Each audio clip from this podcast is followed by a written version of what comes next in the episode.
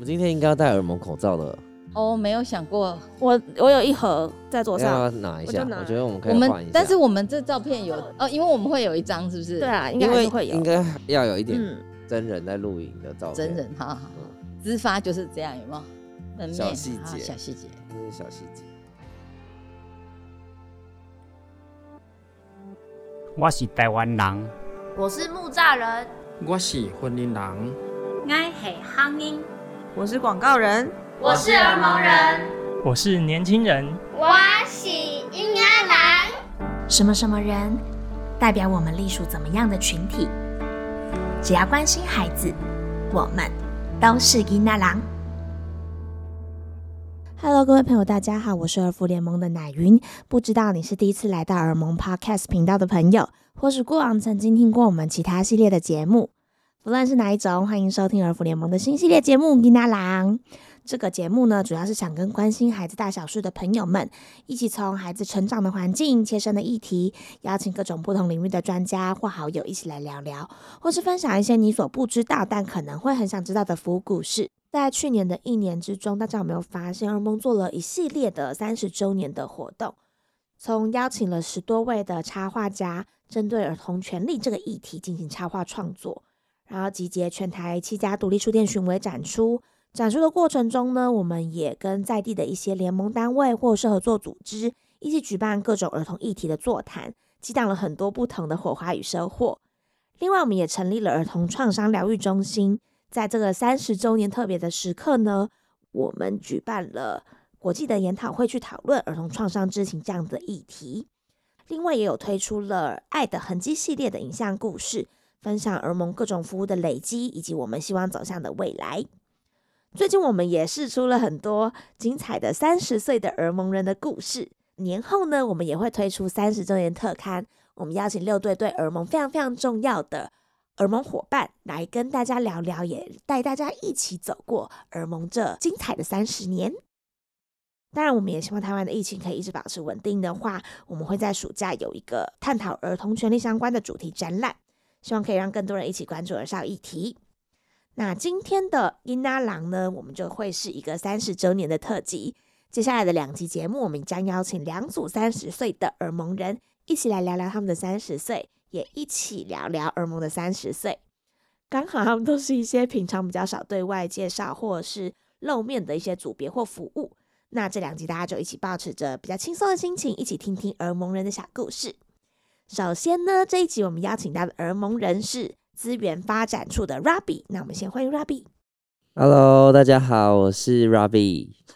你今天好震惊哦，我有点不习惯。我是要慢慢松开来的人。OK，那希望你可以等可能在荧幕前面会比较活泼一点，啊，今天没有镜头看着你，是不是，我？喜欢直播，我就没有他还是我们现在就帮。你把那个镜头架起来？算了。好，那刚刚有听到我们的另外一个声音，就是除了 Robby 以外，我们今天也邀请到，应该是差不多从耳蒙刚成立不久就一直陪伴耳蒙长大的执行长白立放白执行长。Hello，大家好，我是超过三十岁很多的立方，是耳蒙的执行长啊，呃，就不用探究我的年龄，但我就是在耳蒙服务了三十年，嗯，我刚刚自己叫白执行长，我超不习惯的。我第一次叫你白执行长、真的就是不好的事情才会这样叫。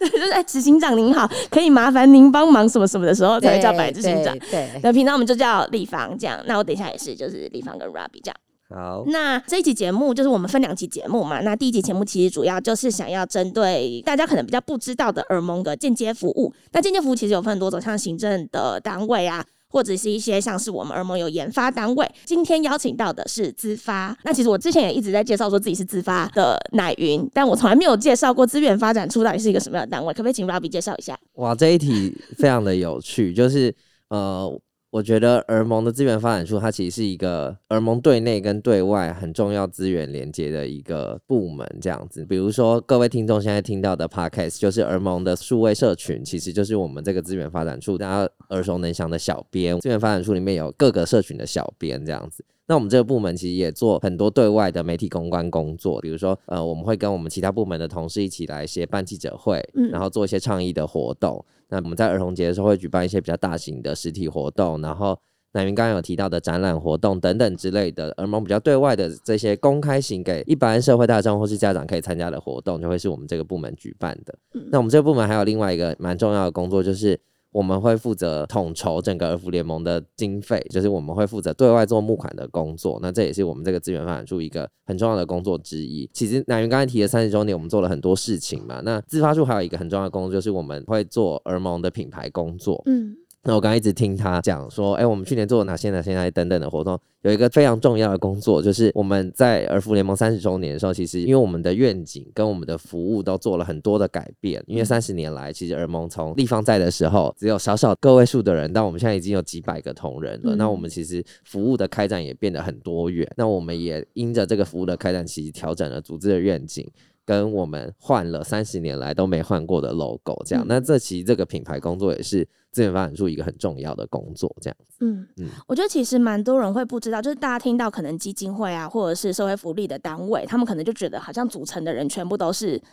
社工，或者是甚至有人会觉得全部的人都是志工。其实会蛮难想象会有间接服务这样子的单位，像是立方其实本身也是社工出身的嘛，对。如果算执行长的话，我觉得某种程度也算是间接服务。你再从直接服务转到间接服务，或者是你再看间接服务对于机构的重要性，你会有没有什么可以跟大家分享啊？我想组织越大，就是间接的服务的人员就越重要。因为在小基金会的时候，就刚刚 Robbie 默默提了，我在个位数字的时候，也就是我们会号称我们就是校长兼壮总，就等于说我们又要提供服务，那我们自己要接电话，我们要核销要年账哈，然后办活动的时候我们要去扛东西，这样子就是等于说一个人抵十个人用。但是我们组织变大以后，以儿盟现在来讲，大概有呃三成的都是间接服务，那它非常非常的重要。包括刚刚 Rob 已经介绍了，还有就是说，比如说疫情期间，我们整个比如说资讯的系统，那资讯也是一个专业。然后基金会越大，服务越大，我们要有清楚的资金来源跟核销，对社会大众负责，所以财务也很重要。然后还有就是大家很直接想到的，比如说我们如果帮助了四百多个所学校，然后两三千个孩子，我们怎么样顺利的把物资送到他们的手上？那我们的总务也很重要，所以这些间接人员对我来说，通通都是一个呃专业人员这样。那还有提到说耳膜很重要，另外一个就是倡议。那倡议它就包括修法，或者是我们怎么样去跟社会大众沟通，我们觉得要提倡的观念。所以我们也有研发部门，嗯这些其实都是跟直接服务是同等重要的。嗯，就其实要做好一件事情，就一定要有不同专业的人一起去成就它，它才会变得更有效率，或者是可以做得更好。我觉得其实间接服务跟直接服务，它都是共同在去为我们想要服务的家庭或者是孩子做服务。我觉得其实蛮特别的是，像间接服务，他刚刚有说到是专业嘛，那我也有点好奇，就是 Robin 你本身是什么样的背景出身，为什么会来到耳盟？今天这个录音很像重新面试，因为跟立方一起录，你知道吗？就重新自我介绍一下为什么会来儿福联盟。而且我还记得你面试讲了什么。就是 你呃等一，下来检验看看他有没有讲的一样。有没有讲的一样？这样就是其实我我是法律系的嘛，就是其实我也不是社工系的。然后刚刚立方有提到，其实我们机构是有一个专门做修法政策倡议的部门，那我也不是去到那个部门，是叫资源发展处这样子。呃，我会来耳蒙，其实简短讲有一个故事，我不知道立方有没有听过，因为我记得我面试的时候好像没有说到这个故事，就是。我会来耳盟是因为之前大学毕业之后就大概工作了五六年的时间，在这五六年的时间就是在商业界工作嘛，所以其实我之前大部分的工作经历其实是来自一般的商业环境的，可能是比较讲求目标导向，然后很讲求效率，然后比较利益导向的工作环境这样子。那工作五六年之后，我就觉得，哎、累积了一点经验，然后也累积了一点金钱这样子。那我觉得对于这个 这蛮重要对，对于我这个正在三十岁的这一代的人来说，我觉得有一个议题是在你接近三十岁的时候会一直很重要的，就是我到底接下来想要在一个什么样的职场环境，然后我自己想要成为一个什么样的人。我觉得这一个议题，在你靠近三十岁，大家都会讲三十拉警报嘛，你就会突然觉得这件事情对你来说是一个很重要的议题。那我在那个时候，在二十八岁的时候，也觉得我要好好思考这个议题。所以我就暂时离开了前面的工作，然后我就开始呃一连串的旅行。那时候疫情还没爆发嘛，这样现在回想起来都有点想哭。这样，但是就在那个可以 对，就是在那个可以旅行的时间，我去了很多地方。然后我去到其中一个地方是，我去了稻城亚丁，这样子，它是在中国的一个四川很内陆的高山这样子。然后我到那个地方要花大概六天的时间才可以抵达。然后我到那个地方的时候，那个地方有一个很大的草原，就是因为它是深山嘛。然后有一个很大的草原，那个草原叫做纳帕海。然后它为什么会叫纳帕海？就是它其实不是真的海，它就是一个绿草原。但是当那个风吹来的时候，那个草原就会形成一些波浪，然后看起来很像是海浪这样子。所以他们没有海，所以他们就戏称那个草原叫纳帕海。然后我记得我那时候就是以一个观光客的身份去到那个地方，他就会有一个行程是问你要不要骑牦牛。我当然一定会骑的，然后我就骑牦牛，然后骑牦牛到。中间的地方的时候，就会有一些小摊贩在草原中，因为那草原超大的，你骑到中间大概要骑二十分钟。然后其中就有一个小孩，他就抱着一只很小的可爱的绵羊，他就说：“哥哥，你要不要跟绵羊拍照？”我就说好，然后他就说：“可是要钱哦。”我说好，要多少钱？他就说要五块人民币，然后就给他五块人民币，然后拍到拍的很开心，这样那羊很可爱。因为那时候是暑假，我就问他说：“哎，你暑假怎怎么没有出去玩？”然后他就说，哦，因为他要帮忙家里面一些生计，所以他就来这边，有点像打工这样子，然后就做这件事情。然后我就问他说，那你有没有什么想做的事情？他就说他没有什么想做的事情，哎，就是帮忙家里，他也觉得也很好。然后我就随口的问他说，哎，那你都没有什么梦想吗？然后我记得那个孩子就想了一下，大概顿了两三秒钟，然后他就跟我说，有，我有一个梦想，就是我想去看真正的大海。然后我当下其实觉得。好好笑，哦，就是对一个，我以为 你要哭了，没有，我我我当下我当下觉得蛮好笑的，因为我觉得对一个台湾人来说，看大海这件事情，我们会觉得不可能会有人把这件事 对，不可能会有人把这件事情当成梦想，所以我当下其实是觉得有点好笑。我就说是啊，我说你没看过大海，我就用这种比较戏谑的口吻说你没看过大海，他说对，接着就我们拍完照了嘛，就回去，然后我就问导游说。哎，我刚才遇到一个孩子，然后他说他的梦想是看大海，我觉得很好笑，怎么会有这样的梦想？然后那个导游就跟我说：“哎，Robbie，那个小朋友说的是真的。他说，因为藏族人很多人，他这辈子都没有离开过那个那个高山，所以他真的有可能没有看过真正的大海，然后他就去世了。听完那个导游的分享，我当下那个时候我才觉得很震撼，就是就我会觉得那个孩子的梦想其实是一个很纯粹的梦想，然后。那个孩子在跟你对话的时候，我回想起来，我会觉得他那个眼神是充满渴望跟梦想的眼神。我后来就觉得孩子的梦想很纯粹。然后，如果你能够做一些什么样的事情，可以让他这个纯粹的梦想有实现的可能的话，我觉得那一定会是一个很珍贵的事情。那我其实就是从这个。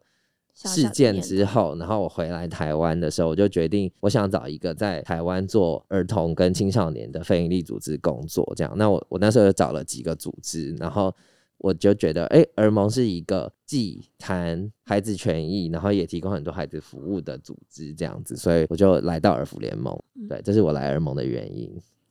蛮感人的。他没有讲过，他没有讲这个故事。那那时候你听到的版本是什么？应该是说，我觉得资源发展处大概对我来说是一个耳膜很特别的地方，就是会有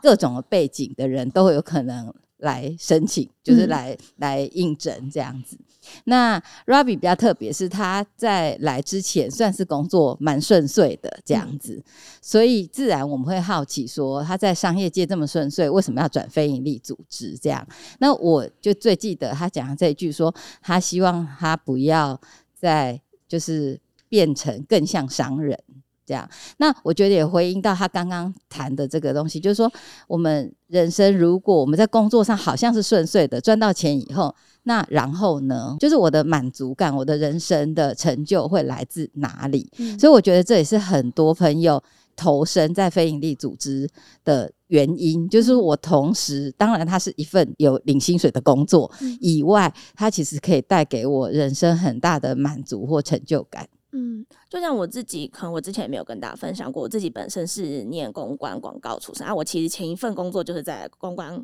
公司上班这样子，那其实我们就会做很多，也是像什么新闻稿啊，或者是一些像行销工作啊。但我的确在那个每天可能忙到半夜凌晨四点五点的时候，我都会在想说，我这样子努力工作到底是为了什么？为了成就商人赚更多的钱吗？还是我其实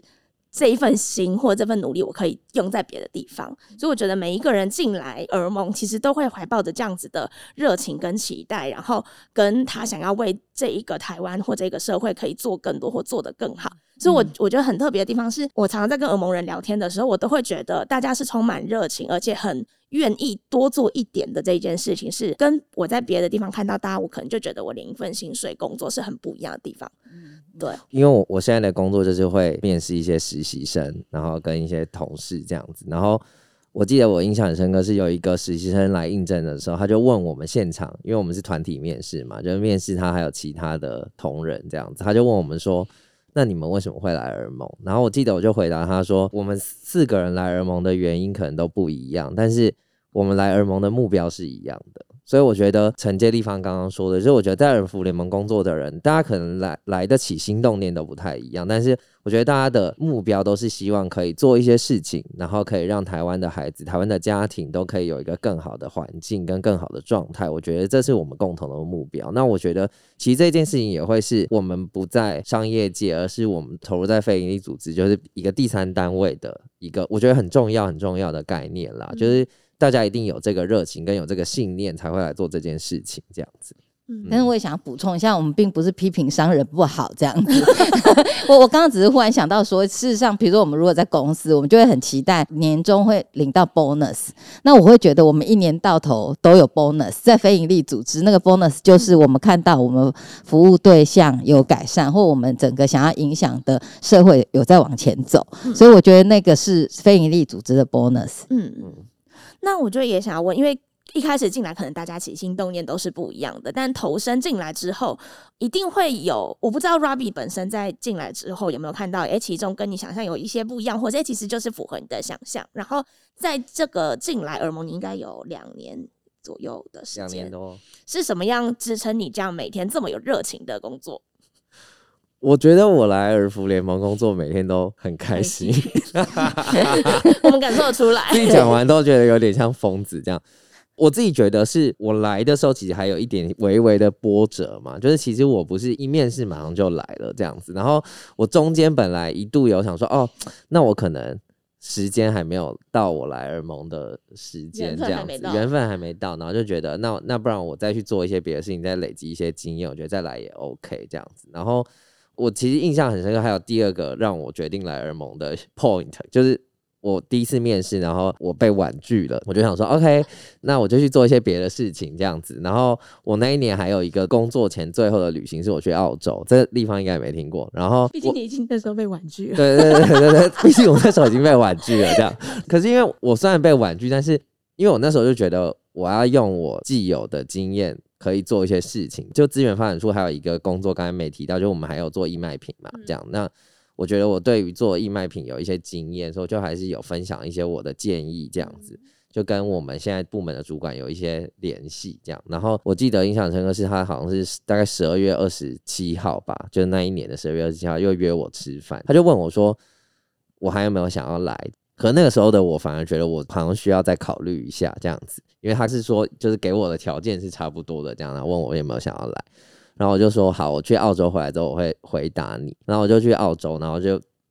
去澳洲跨年嘛，然后就那个雪梨的烟火在雪梨大桥绽放的时候，我就觉得，我就觉得我回想到那个在稻城亚丁的孩子的表情，跟我曾经遇到过的很多孩子的表情，我觉得就来尔蒙的这一趟旅程如果成型的话，我觉得。对我来说，一定会是一个很有价值的旅程，这样，所以我就老天爷给了一个 sign，就是那个璀璨的烟火，就是给我一个 sign，我 get 到那个 sign，然后就觉得感谢澳洲的烟火，感谢澳洲的烟火，然后就觉得我一定要来这样子。所以乃云刚刚问说，哎，我在日常工作中是怎么样获得价值的？其实我自己真的觉得，我来尔福联盟工作的每一天，我不能讲到每一天都是觉得一百分的成就感，但是我觉得我来尔福联盟工作之后，我其实很少会有。我在工作的感觉，就我很常都会觉得，我来到这边做的每一件事情，其实都是为了让台湾的社会可以变得更好。然后我就比较不会有那种啊，我今天又要去上班了。我很少觉得我是来上班的这样子，我都会觉得我是来干一些大事的 这样子的心情来到这边工作的。那我觉得的确像立方刚才提的，就是我觉得在蒙工作的过程里面。我觉得我自己的那个自我价值跟我精神的满足感，的确是非常非常满足的。嗯，对，就是在这个整个过程中，我很常都会觉得我心灵活得很富足，这样子。但那个，因为其实像比如说直接服务，我们很直接会看到的就是，比如说按家的改变，刚刚其实有说到嘛，或者是比如说家庭他有因为我们的服务而变得更好，或者是有一些。改变让孩子可以活得更好，这样。但是就间接服务而言，其实我们真的很难去接触到孩子。但是什么样的东西，或是什么样的回馈，去支撑你这个每天都很开心、觉得很有价值的这个信念？我觉得我们这个部门还比起其他我们可能像立方刚提到的啊，资讯工作啊、财务工作的同仁更好一点，是我们因为要做很多的。呃，可能社群的内容，或是做一些征信的内容，所以其实我们跟我们的实务组的社工还是有很多的联系。嗯，所以我们很常会听到他们，比如说服务案家的成果啊，然后我们很常透过文字可以看到说，哎，这个个案、这个案家或这个孩子怎么样受到我们社工或是我们机构的帮助，然后怎么样子去翻转他人生的状态，这样子。那我自己会觉得，我是一个可以从很多小地方获得成就感的人。我觉得这是一个。很好，很幸运的特质，所以我很常会从这些片段里面觉得，我们大家都是在为了儿福联盟工作，所以我觉得他们做的事情就是我做的事情的之一，或是我们在做间接服务，很常会说是在 supporting 直接服务的社工，他们可以把他们的直接服务做得更好。看到他们把他们的服务做得更好，我就会觉得我们做的背后所有的工作其实都是有价值的啦。我自己会觉得我比较能够去转换那个价值感的来源，这样子，所以。因为我们很常要跟企业啊，或是跟社会当中分享，说，哎，我们其实是怎么样子服务我们个案的，怎么样服务我们案家的。我很常都会觉得，我仿佛就在那个现场，这样，仿佛服务的那个人就是 我本人，这样，就是我可以很很感受到我们社工同仁服务的热情，然后跟他们带来家庭的改变，这样子。那我觉得，当然还有很多机会是，比如说我们透过拍一些个案影片啊，我觉得我们都还是有机会接触到他们，所以我觉得那些。满足感的延长效应是很好的，这样。嗯，像我自己的话，我也觉得我印象蛮深刻。在做募款的时候，可能跟社工在讨论，或者是看到社工跟，比如说保姆妈妈也好啊，或者是跟我们的个案在就是互动的过程中，我觉得的确都会获得很多。就是耳蒙的人是真的很认真。也很有信念的一群伙伴，这样，然后那个力量就会变成是我们间接服务组的力量。但我觉得另外一个很重要的力量来源，我也是印象很深刻，是有一次我去，好像是去街头募款吧。比如说幼儿园呐，他们可能会带着一群，或者是安亲班可能会带着一群人，然后在街头，可能就会跟大家，就老师会分享耳蒙在做的事情，然后可能就会拿一个劝募箱，然后请小朋友就是去街头做一些小小的零钱捐这样子。然后那时候我就在旁边，我是穿着制服，所以大家路上的人都知道我是耳蒙的工作人员。然后就看到有一个阿妈，她就走过来，然后她就拿着一个很小很旧的一个小钱包，她就打开，然后里面有一张折着很整齐的一百块，然后还有一些零钱，然后她就把那个一百块丢进去。零钱箱里面，然后他就跟我说：“谢谢你们为台湾的付出。”然后就我就知道南云要哭了。我就觉得哇，就是真的很多人是期待我们可以帮助台湾的小朋友的。那我们为什么不？我们一定要不是为什么不？我们一定要好好的做好我们每一份碰到的工作。我觉得这也是我们支撑很多人支撑下来。可能很重要的一些信念了，尤其是资源发展处是直接可以呃接收到那个捐款民众的那种信赖或交付啦。我觉得你们的确是可以感受到这一些，反而有时候直接服务的同仁啊，像我们社工，就是除了那个，因为我们也不是每个服务对象都会很成功啊，所以偶尔的成功会带给我们成就感。但我我自己会觉得听你们分享，其实社会的期待其实是你们是最直接的。我那云刚才分享那个很小点，我也想到我第一次来儿盟，然后以儿福联盟的员工的身份做一件超无聊的事情哦，就是大家都会搭捷运嘛，然后我们就会有一些活动，我们会去捷运贴海报。我印象超深刻，就是我第一次要拿的那个捷运，我们要给捷运的海报，这样，然后拿给那个捷运柜台里面交给他，他说你是哪个单位，然后讲出儿福联盟，说觉得 so proud of myself。你是哪一点让你有 真的？我那时候就觉得，天哪！我的就是跟奶鱼一样，我觉得就是在某一些时刻，你真的会觉得，我以身为儿福联盟的一员，我觉得很骄傲。然后跟我觉得我们能够做成的很多很多小小的改变，其实都是呃社会大众很期待我们能够做更多的这样子，所以我才讲说，我都会从很小的事情看到很有价值。我那时候真的觉得我是超人哎、我 就是 蛮好的，这样你可能真的可以在耳蒙做很久。那我们就来访问一下在耳蒙做很久的地方，就是你是怎么样去支撑你自己这样这三十年？对我来说，我这这几年当了执行长才算踏入简洁服务，嗯所以我一直都是很需要从服务对象那边得到那个。我就得得到那个感觉，也不一定是成就感这样子。当然，我就说我很幸运啊，因为我很早就进入儿福联盟，所以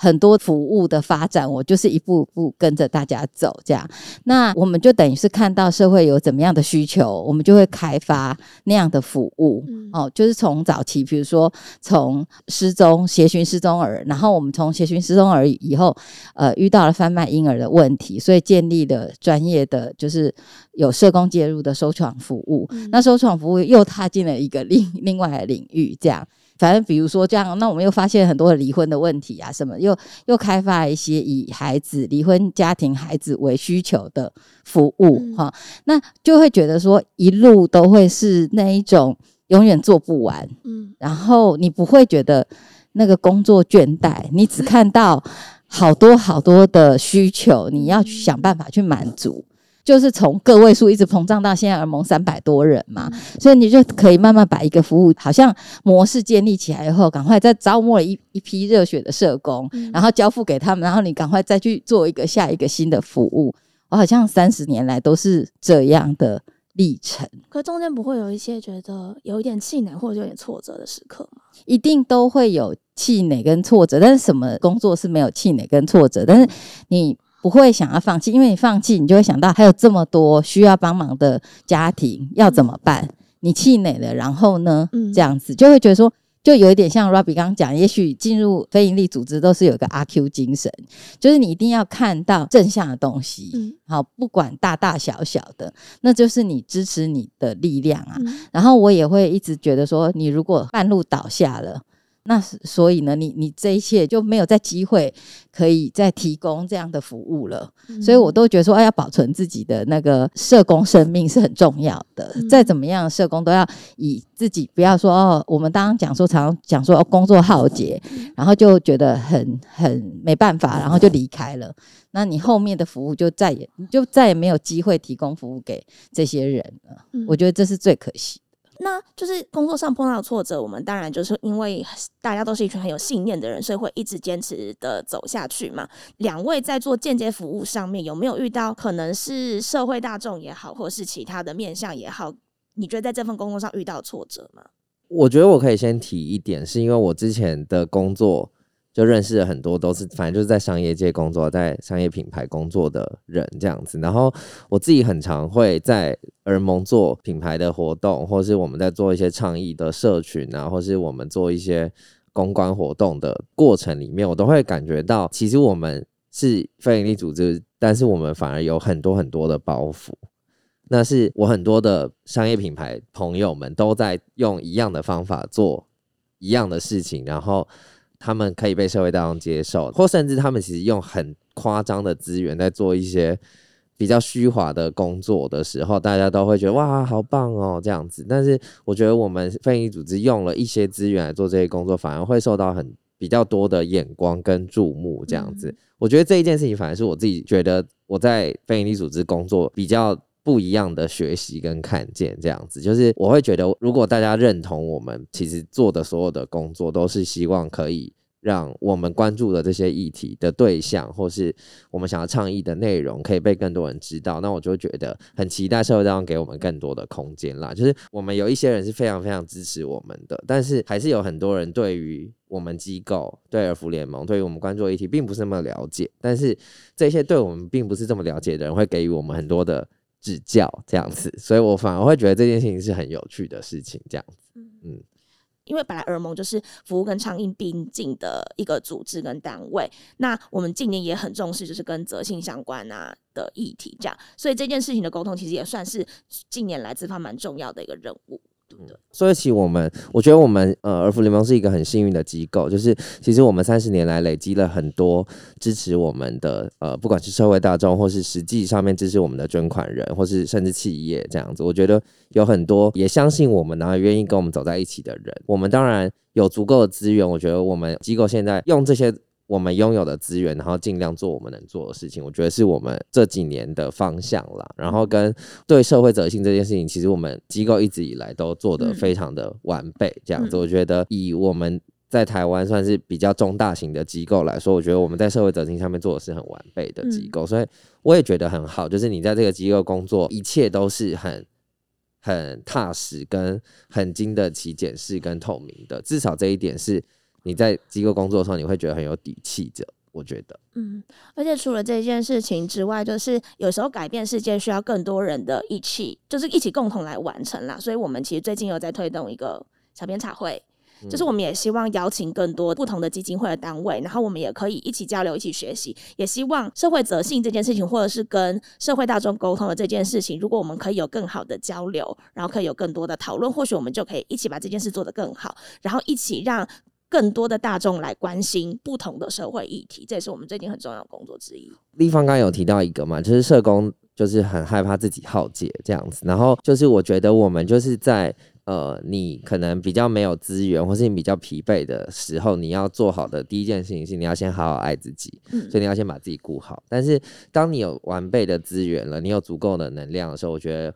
儿福联盟是一个很愿意分享的机构，这一件事情也是一个很特别的概念，就是我们是一个联盟嘛，所以其实我们很愿意把我们有的经验，然后乃云刚才提到的，可能是在非营利组织之间的行销的串联，或是其实我们要做很多跨机构的专业的社工团体，就是期待说从儿福联盟开始带着大家一起来把。呃，非营利组织界大家都可以一起成长，我觉得这是一个很特别的事情，但这是一个很重要的事情。其实，在商业界，很多品牌都很喜欢做联名的工作，这样子。那我自己觉得，其实。而复联盟在非营利组织界率先来做这些事情，其实是会带起另外一个不一样的风气的。我觉得其实这也是一个很重要的工作。那我觉得这一件事情其实会回到非营利组织的根本是什么？其实我觉得非营利组织的根本就是希望整个社会可以更好。那我觉得而复联盟当然有一个我们专注的议题跟角度，所以我们当然可以用我们。拥有的资源给更多不一样其他的组织，我觉得也是我们机构一直在做的事情，这样子。嗯嗯，立方。刚刚 Robbie 在聊的时候，我就想说，因为我的历程比较长嘛，那么久，然后我就记得早期其实最困扰的就是大家分不出社工跟志工的差别，走到哪里大家都说哇你好有爱心，然后就觉得我没有领薪水这样。我觉得就是你看三十年前的程度是这样，那现在你们大家如果看一些社会事件，反正我就说我是一个乐观的人。比如说出了什么事情以后，大家就说那社工到底在哪里？社工到底有没有用什么的？然后他们在骂社工的当下，就是我我觉得我正向思考是大家终于知道有社工这个行业了哈。然后我怎么样让社会大众更认同或更清楚知道社工专业在做什么？我觉得这会是一个近年来我们耳盟也一直想要。做的事情，因为其实我们不只是在 promote 说儿蒙社工，而是整个社工哈的专业里面，我们不是只有送物资，我们不是只有送钱。我都开玩笑说，如果要送物资跟送钱，找货运行跟银行都比我们更好。但是我们怎么样透过我们的陪伴、我们的评估，比如说让药酒瘾的。爸妈怎么样可以呃重新站起来，而不是无止境的给他一些资源？好，然后我们怎么样兼顾孩子在过程中，比如我们在协助爸妈过程中，孩子也要长得好的这些事情，都是社工的价值。嗯，所以我觉得这个好像就是我们，我觉得我们这几年一直在做所谓的责性，就是这样，就是让社会大众更清楚。的知道，然后而不是说好，我们来检视，说我捐的一百块，你有没有偷偷的拿走，去给社工领薪水？我觉得我们很希望是理直气壮的，这是一点。那另外一个就是早期，当然，比如说在募款的时候，我们一定是呈现就是家庭很困难，这是最容易打动人的。但是我也觉得走到现在，我们就会一直在挣扎，说当我是他呢？嗯。就是我，我现在很小好了，我看我好像还不懂，但我长大，我再回来看这个影片，我是有什么样的感觉。嗯所以怎么样保有服务对象的尊严，嗯。还有就是慢慢的在这个影片里，我们总是会带到一些，比如说孩子的希望、梦想，嗯。孩子怎么样的呃，觉得他长大以后可以回馈家庭、回馈社会，我觉得都是带来一些，就是保有这个服务对象的尊严。所以我就是蛮骄傲说，没关系，人家跟我合作，就说你去划，你尽管去划我们的脸书，划我们所有的影片，我们绝对是不会让我们的服务对象有。不好的，就是好像露脸啊或什么，我觉得这个保护他们，保护他们尊严，这也是我觉得我们算走在很前面的，应应该已经做好多好多年了，这样子。嗯，就刚刚其实我除了跟大家分享到小编茶会的这件事情之外，其实我们最近也开办了一个耳蒙学院。哦，对啊，那呃，就是刚刚 Robbie 有点稍微在提到说，当小组织的时候，我们就是。其实也是会很辛苦的，在提供我们的服务。那当你看儿盟已经有三百多人的时候，我们就有比较大的能量。嗯所以其实儿盟学院我们开了很多的课程，也是给专业人员，或者我们也会制作很多的影片。刚提到创伤知情啊，或什么样的影片，其实都是供大家用的。出嗯出的书籍也是都是，就是大家有兴趣都可以来用。那儿盟学院提一下，就是说。呃，当去年疫情爆发的时候，我们全部很多的的访视都要转成线上，其实是非常困难的。你想想嗯看，我们以前是最重视面对面人跟人真实的接触，嗯然后忽然间要透过视讯，然后要去孩子如果是很小的，你要吸引他的注意力；青少年他不想要甩你，你怎么样在视讯还可以吸引住他，然后跟他有一些基本的对谈。嗯所以那时候也开了很多课去呃谈说怎么样运用视讯，然后跟服务对象做互动，然后也开放给其他的专业人员。你想儿盟有这个困难，其他的团体一定有同样的困难，那大家一起来学习新的技能。嗯，所以如果现在在听的朋友们，如果也是就是跟社会福利相关的工作人员的话，也可以现在赶快搜寻耳蒙学院。如果你在服务对象上有碰到什么困难啊，或者是其实你甚至觉得你有需要开什么样的课程，其实都可以多给我们建议，或许我们就有机会可以多做一点交流，然后可以一起共好。对对，我们比较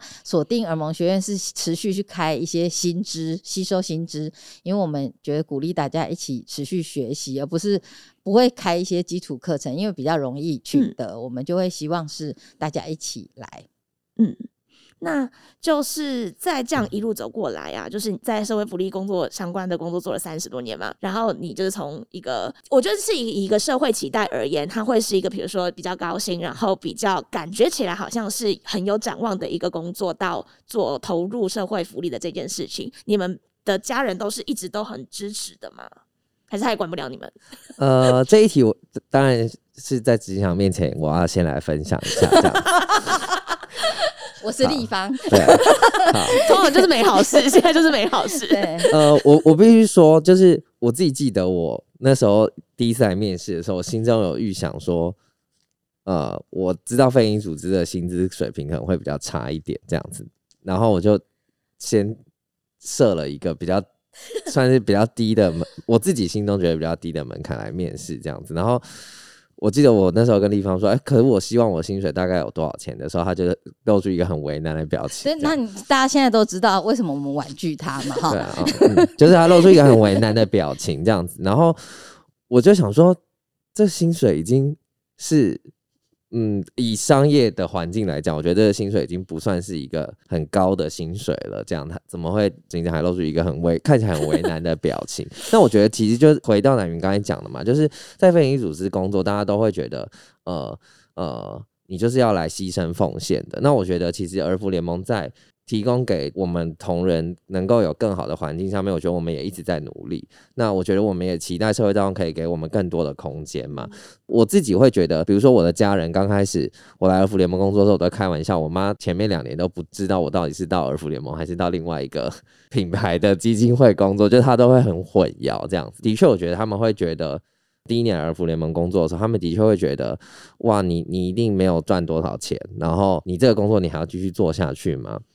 可是其实我觉得，我现在在尔福联盟工作两年，我反而开始影响一一些我身边周遭的朋友们，因为我是一个很多话的人，这样子，我今天已经算很客气了，这样。嗯但是，但是我平常其实是一个很多话的人，所以我很常跟我的朋友们分享，我觉得我我在尔福联盟工作，我看到的改变跟我看到的价值，所以其实他们很常工作就很愁云惨雾这样子，然后就觉得很痛苦，不知道为什么要加班，然后其实赚的薪水也就那样这样子。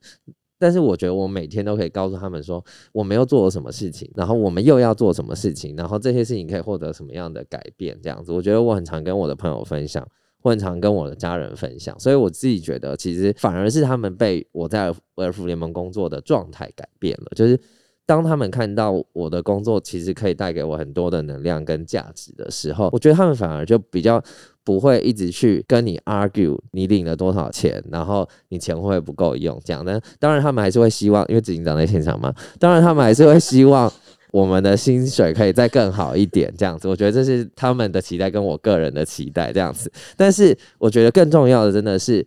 我在尔福联盟工作，其实是会让他们看到在非营利组织工作的另外一个价值。这个价值其实是。常常大家会说：“哇，你好棒哦，你愿意做这个工作。”我觉得大部分的人是在旁边喝彩的。但是，当你身边周遭有人真的在这里工作，然后你从他的工作经验跟他的工作生活里面看到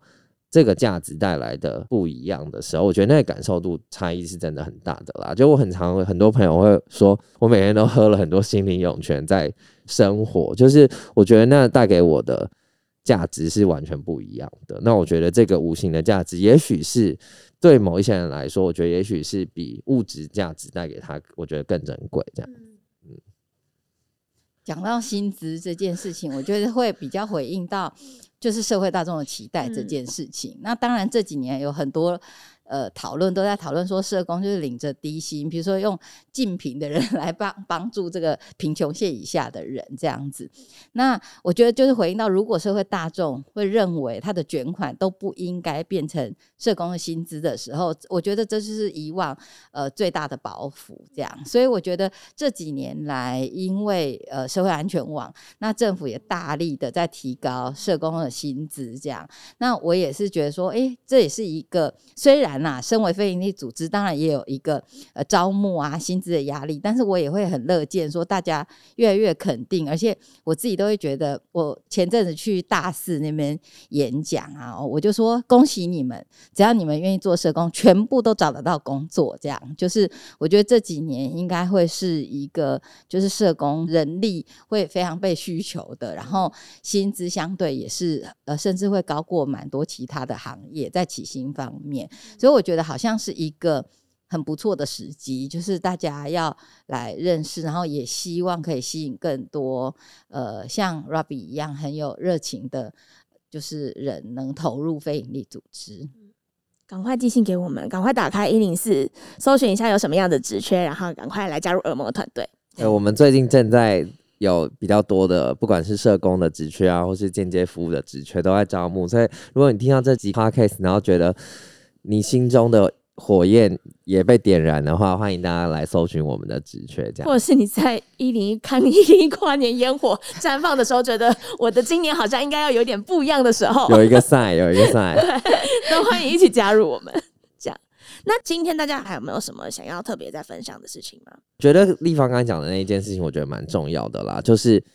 我觉得社会大众能不能对非营组织能够做的事情，也有更多的。想象空间这样子，就是其实我来了福联盟工作之后，我发现其实我们是一个倡议跟服务并行的组织。那其实做倡议，它其实很背后有一个很重要的。关键的就是为这个社会带来不一样的改变。那其实我觉得改变就会需要有很多很多新的观念，或是新的方式、新的行为的反转。那我觉得，其实在这件事情上，我觉得台湾跟儿福联盟都算是在亚洲国家，我觉得我们是很前进的。那我觉得，其实现在社会的潮流也很鼓励大家可以多去思考一下这些事件、这些事情对于你的。意义跟你的价值是什么？那我觉得我们是一个很做倡议的非营组织，我们就会希望大家可以更关注我们，然后更看到我们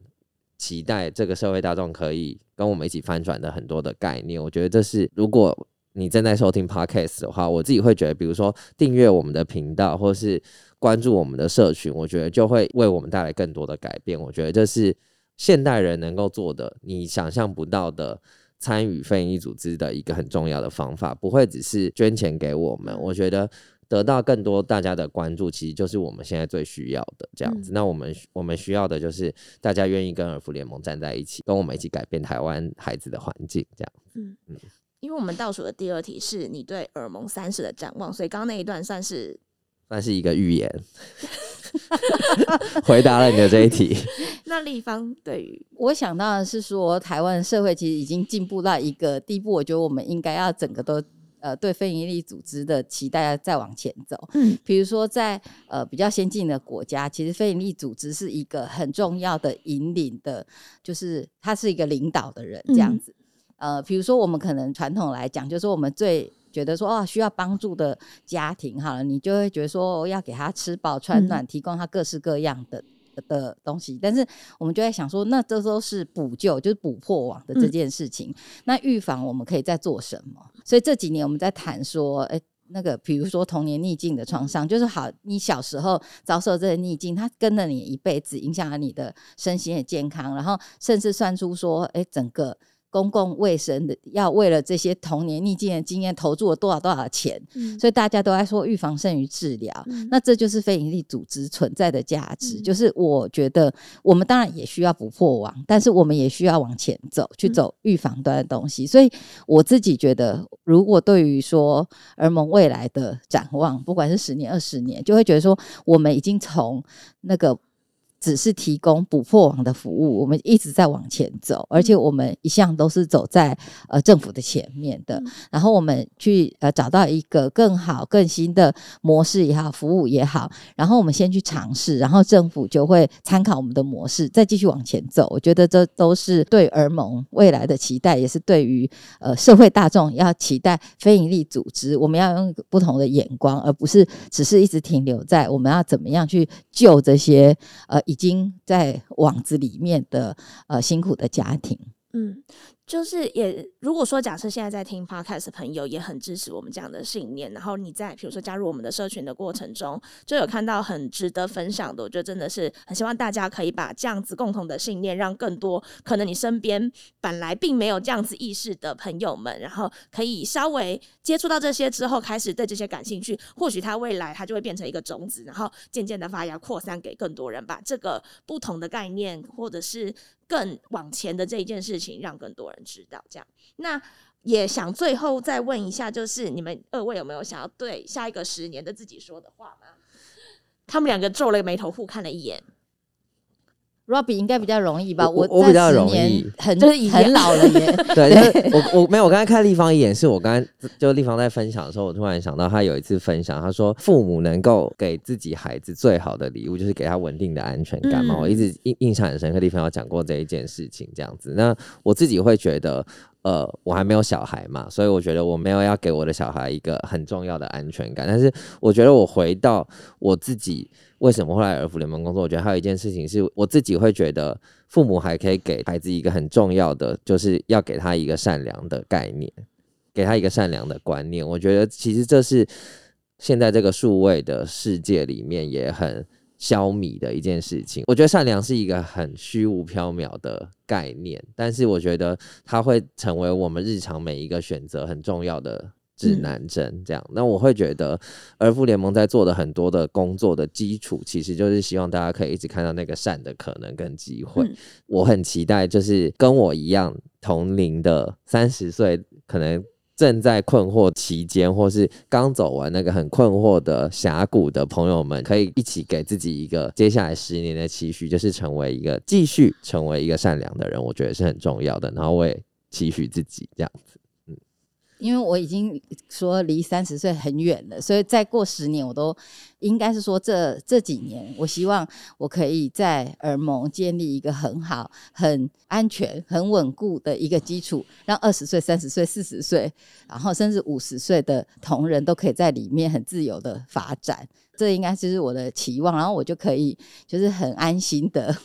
退下，然后过我的生活，这样。